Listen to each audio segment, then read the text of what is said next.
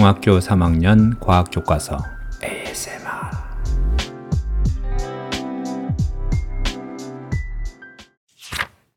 중단원 3단원 기압과 날씨 오늘은 여행을 갈 예정입니다.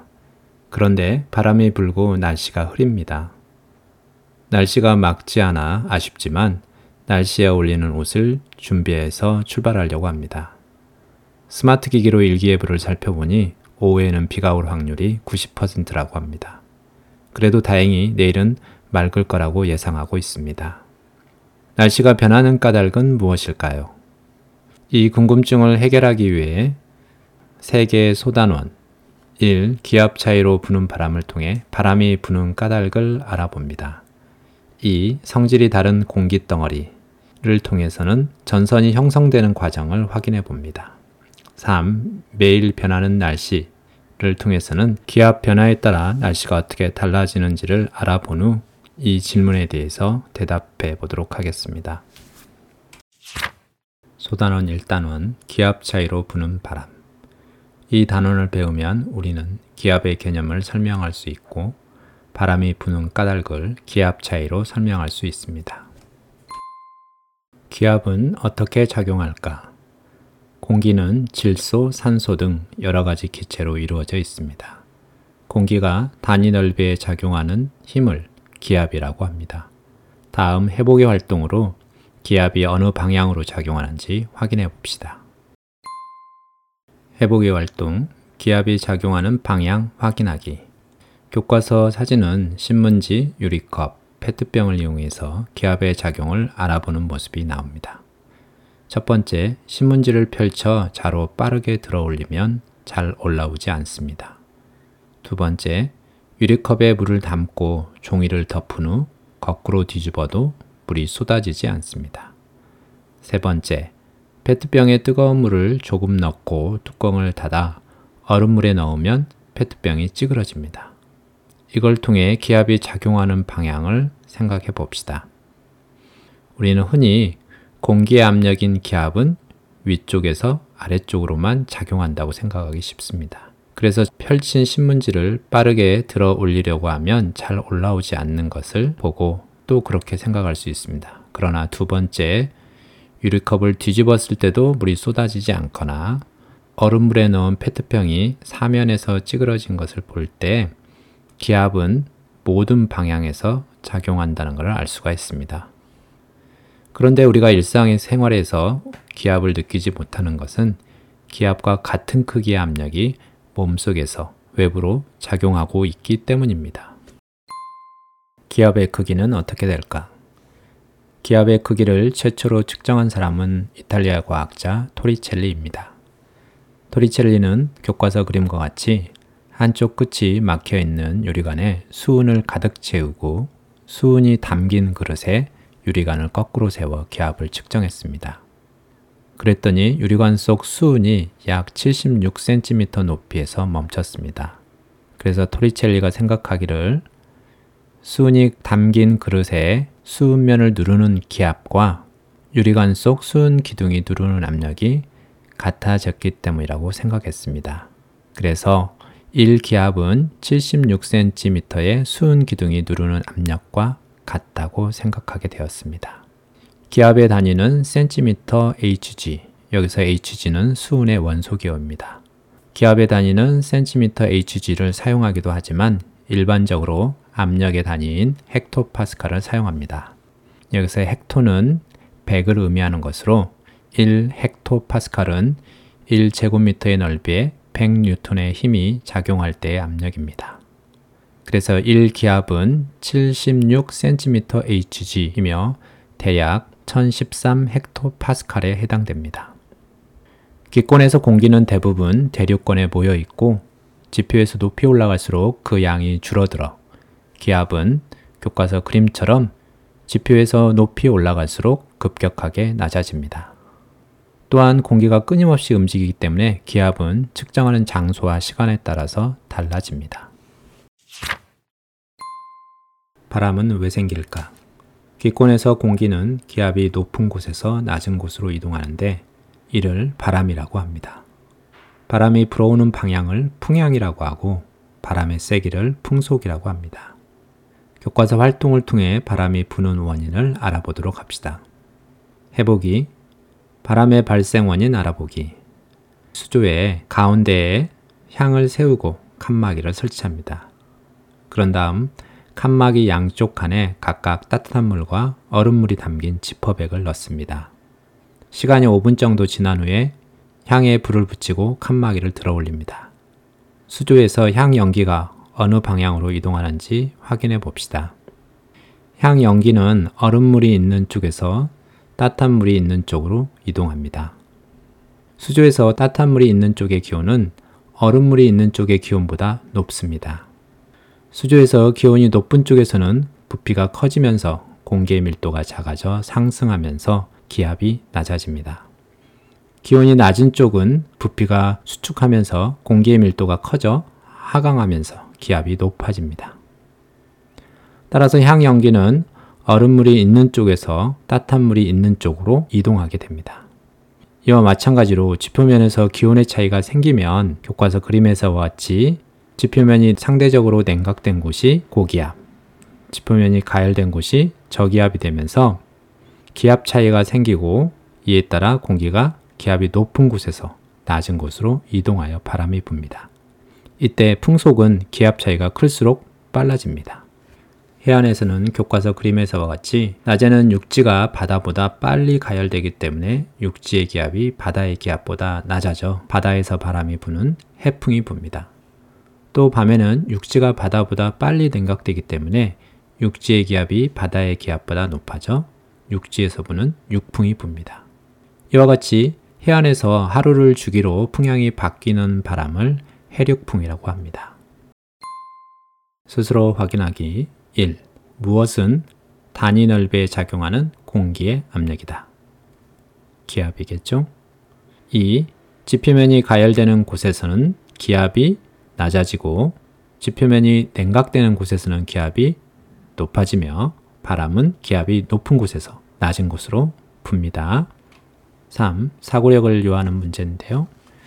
대륙과 해양이 만나는 곳에서는 1년을 주기로 바람의 방향이 바뀌는 계절풍이 붑니다. 여름철과 겨울철에 부는 계절풍의 방향을 설명해 봅시다. 여름철에는 대륙이 해양보다 빨리 가열되기 때문에 대륙의 기압이 해양의 기압보다 낮습니다. 따라서 계절풍은 해양에서 대륙 쪽으로 불겠고 겨울철에는 대륙이 해양보다 빨리 냉각되기 때문에 대륙의 기압이 해양의 기압보다 높아지기 때문에 계절풍은 대륙에서 해양 쪽으로 붑니다. 소단원 2단원 성질이 다른 공기 덩어리 이 단원을 배우면 우리는 기단의 개념을 이해하고 우리나라 주변 기단의 특징을 설명할 수 있습니다. 또한 전선의 개념을 이해하고 전선의 종류와 특징을 설명할 수 있습니다. 기단의 성질은 어떻게 다를까? 공기가 대륙이나 해안과 같은 넓은 장소에 오랫동안 머물러 있으면 지표의 영향을 받습니다. 그 결과 기온과 습도 등의 성질이 지표와 비슷한 큰 공기 덩어리가 만들어지는데 이를 기단이라고 합니다. 교과서 해보기 활동을 통해서 우리나라 주변에 있는 기단의 위치와 성질을 알아보도록 합시다. 해보기 활동 기단의 위치와 성질 알아보기 교과서 그림을 보면 우리나라를 중심으로 4분면에 걸쳐서 4개의 기단이 있습니다. 1사분면에는 오츠케 기단, 2사분면에는 시베리아 기단, 3사분면에는 양측안 기단, 4사분면에는 북태평양 기단이 있습니다. 각 기단의 기온과 습도를 알아보면 이게 대륙 쪽인지 해양 쪽인지 고위도인지 상대적으로 저위도인지를 살펴보면 쓸 수 있습니다. 그래서 상대적으로 고위도에 있는 시베리아 기단과 오츠킬 기단은 기온이 낮을 것이며 상대적으로 저위도에 있는 양치강 기단과 북태평양 기온은 기온이 높을 것입니다.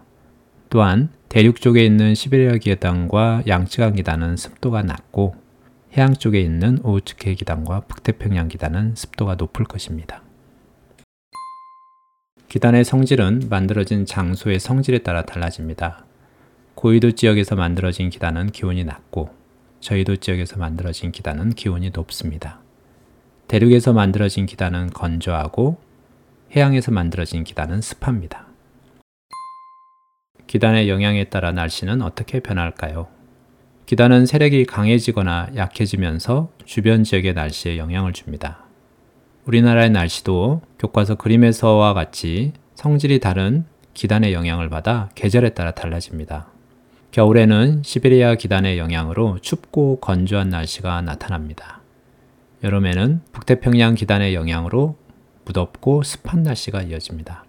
봄과 가을에는 양쯔강 기단의 영향으로 온난하고 건조한 날씨가 나타나며 초여름에는 오우츠케 기단의 영향으로 동해안 지역에서는 저온 현상이 나타나기도 합니다.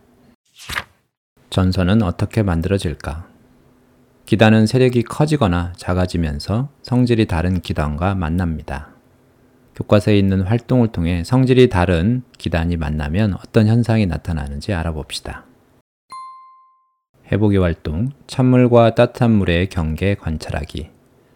수조에 넣은 찬물과 따뜻한 물이 만날 때 형성되는 경계면을 관찰함으로써 전선의 생성 원리를 설명할 수가 있습니다.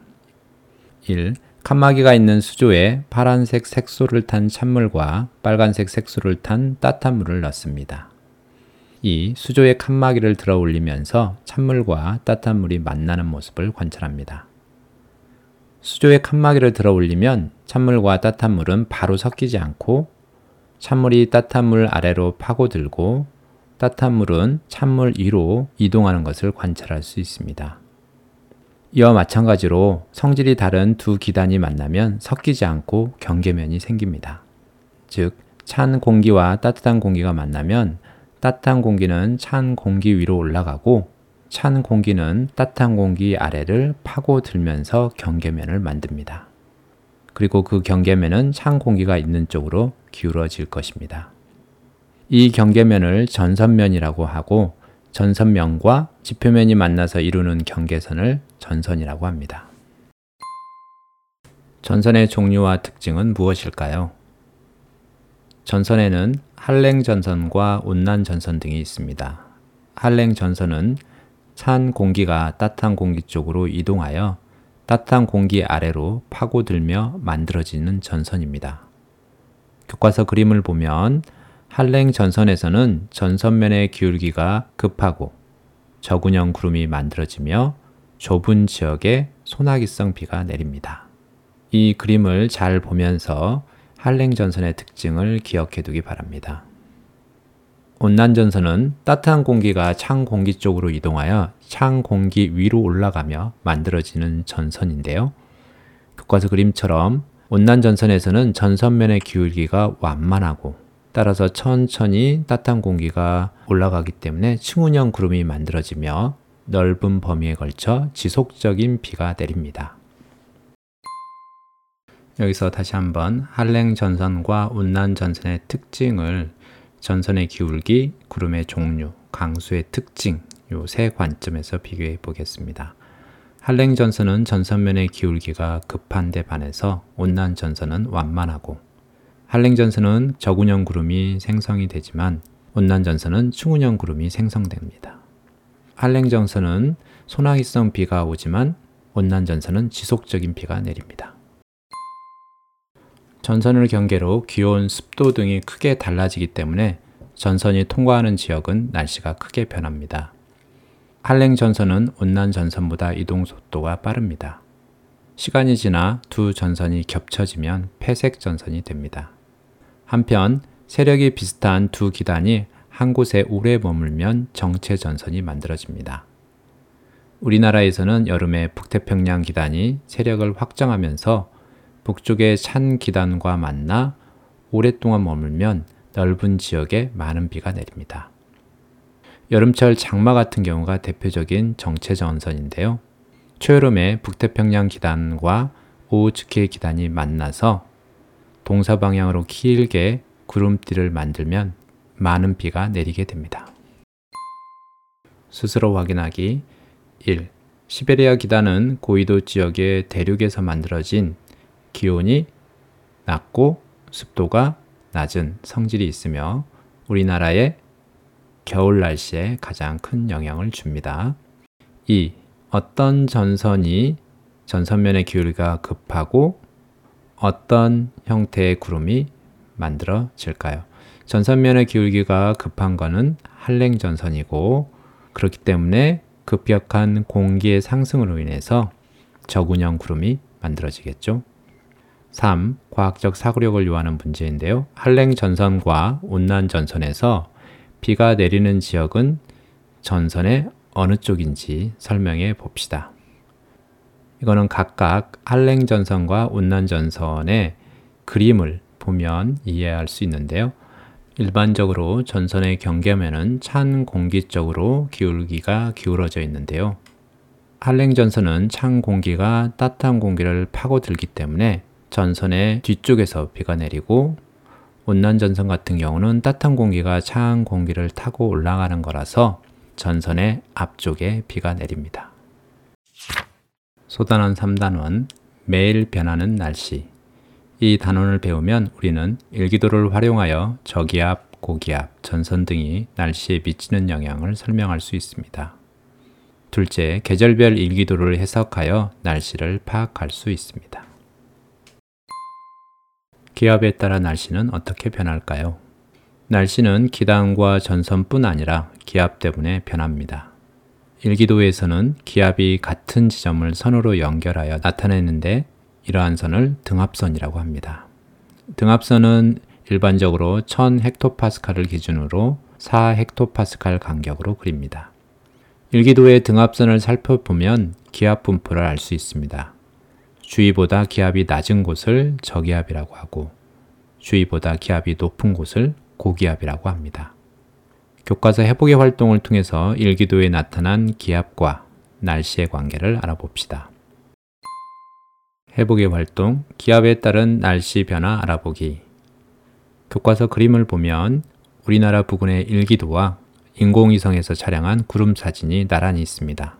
두 개를 비교해 보면서 저기압과 고기압의 위치와 구름의 위치를 비교해 보면 저기압의 중심에는 구름이 있고 고기압의 중심에는 구름이 없고 맑은 날씨인 걸 알 수 있습니다. 따라서 저기압과 고기압의 날씨를 예상해 보면 저기압의 중심에는 구름이 많아 날씨가 흐리고 비나 눈이 내릴 가능성이 있을 것입니다. 고기압의 중심부에는 구름이 없어 날씨가 맑을 것입니다. 교과서 그림을 보면 저기압에서는 바람이 주변으로부터 불어 들어오고 공기가 아래에서 위로 올라가는 상승 기류가 생깁니다. 이때 상승하는 공기의 온도가 낮아져 공기 중에 수증기가 응결하여 구름이 생기고 그 결과 날씨가 흐리거나 비와 눈이 내리기도 합니다. 고기압에서는 바람이 주변으로 불어나가고 공기가 위에서 아래로 내려오는 하강 기류가 생깁니다.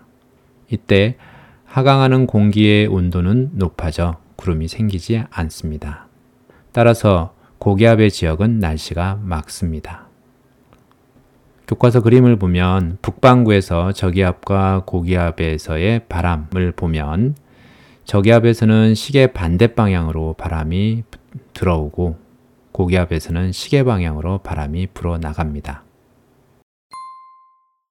우리나라와 같은 중위도 지역에서는 북쪽의 찬 기단과 남쪽의 따뜻한 기단이 만나서 한랭전선과 온난전선이 함께 나타나는 온대 저기압이 자주 발생합니다. 온대 저기압은 그림에서 같이 우리나라 부근에서는 편서풍의 영향을 받아서 서쪽에서 동쪽으로 이동하면서 통과하는 지역의 날씨를 변하게 합니다. 계절별 일기도는 어떤 특징이 있을까요? 우리나라는 중위도 지역에서 대륙과 해양이 만나는 곳에 있습니다. 따라서 우리나라에서는 대륙과 해양에서 만들어진 기단의 영향을 받아 다양한 날씨 변화가 나타납니다. 탐구 활동을 통해 우리나라의 계절별 일기도의 특징을 알아봅시다. 탐구 활동 우리나라 계절별 일기도 해석하기 교과서 그림에 나오는 봄, 여름, 가을, 겨울 계절별 일기도에서 저기압과 고기압, 전선 등이 날씨에 미치는 영향을 알아보도록 합시다. 계절별 일기도에서 저기압과 고기압, 전선의 위치를 확인해 보고 저기압과 고기압 중심의 부분을 서로 다른 색으로 표시해 봅시다. 계절별 일기도의 특징을 살펴보면 여름에는 남쪽에 고기압, 북쪽에 저기압이 위치하고 겨울에는 서쪽에 고기압, 동쪽에 저기압이 위치하는 것을 확인해 볼 수 있습니다. 봄과 가을에는 비교적 작은 규모의 이동성 고기압과 저기압이 우리나라 부근에 위치해 있는 것을 확인할 수 있습니다. 이동성 고기압과 저기압은 중심이 한 곳에 머물러 있지 않고 이동하는 비교적 작은 규모의 고기압이나 저기압을 지칭합니다. 계절별 날씨의 특징을 정리해 보면 봄에는 온난 건조한 양쯔강 기단의 영향을 받아 건조하며 이동성 고기압과 저기압이 자주 지나가면서 날씨가 자주 바뀝니다. 고기압이 지날 때는 맑고 따뜻한 날씨가 나타나지만 뒤따라오는 저기압의 영향으로 흐리고 비가 내리기도 합니다. 또 황사나 꽃샘 추위가 나타나기도 합니다. 꽃샘 추위는 일시적으로 시베리아 기단이 확장되면서 나타나는 것입니다. 초여름에는 북쪽의 찬 기단과 남쪽의 따뜻한 기단이 만나면서 정체 전선이 형성되고 장마가 나타나면서 많은 비가 내립니다. 여름에는 북태평양 기단의 세력이 커지면서 무더위와 열대야가 나타나기도 합니다. 이때에는 북태평양의 고기압이 대륙 쪽에 저기압이 분포해서 남고 북저형의 기압 배치가 이루어지면서 남동 계절풍이 붑니다. 여름과 초가을에는 적도 부근에서 발생한 태풍이 지나가기도 합니다. 가을에는 북태평양 기단의 세력이 약해지고 이동성 고기압이 우리나라에 영향을 주어 맑은 하늘이 자주 나타나고 낮과 밤의 기온차가 커지면서 첫 서리가 내립니다. 겨울에는 한랭 건조한 시베리아 기단의 세력이 커져 춥고 건조한 날씨가 나타납니다. 우리나라 북서쪽 대륙의 고기압이 북태평양의 저기압이 분포해 서구 동저형의 기압 배치가 이루어지면서 북서 계절풍이 붑니다. 또 기온이 급격히 내려가는 한파와 폭서 현상이 나타나기도 합니다. 스스로 확인하기 1. 일기도에서 저기압, 고기압 중 날씨가 맑은 곳은 고기압이죠. 또한 저기압이 있는 지역은 구름이 많고 날씨가 흐립니다. 2. 저기압 중심부에는 어떤 기류? 상승 기류가 생기고 저기압의 중심 부분에는 하강 기류가 생깁니다. 3. 과학적 사고력을 요하는 문제인데요. 온대 저기압이 지나고 있는 어느 지역의 현재 날씨가 맑고 따뜻하다고 할 때 이 지역의 날씨가 앞으로 어떻게 바뀔지 설명해 봅시다. 북반구의 온대 저기압에서는 저기압의 중심부를 향해 반시계 방향으로 바람이 붑니다. 따라서 저기압을 중심으로 서쪽에는 한랭전선, 동쪽에는 온난 전선이 형성이 됩니다. 따라서 현재의 날씨가 맑고 따뜻하다면 이 지역은 한랭 전선과 온난 전선 사이에 있는 것입니다.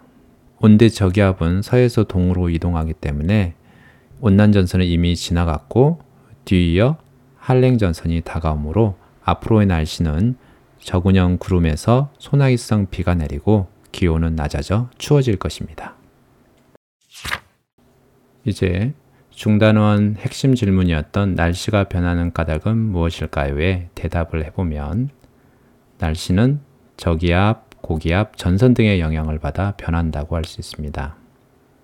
먼저 저기압, 고기압을 통해서는 바람은 기압이 높은 곳에서 낮은 곳으로 불기 때문에 저기압, 고기압의 분포를 통해 바람의 이동 방향 등을 알 수가 있습니다. 또한 성질이 다른 두 기단이 만나면 전선이 형성되는데요. 이 전선의 분포를 통해서 전선 부근에는 흐리고 비가 내릴 가능성이 높다는 것을 짐작할 수 있고요. 또 저기압, 고기압은 바람의 방향뿐만 아니라 저기압 지역에서는 상승 기류가 발달하여 구름이 생기고 비나 눈이 내릴 수 있다는 것을 예측할 수 있고요. 고기압 지역에서는 하강 기류가 발달해서 날씨가 맑을 것이라는 것을 알 수가 있습니다.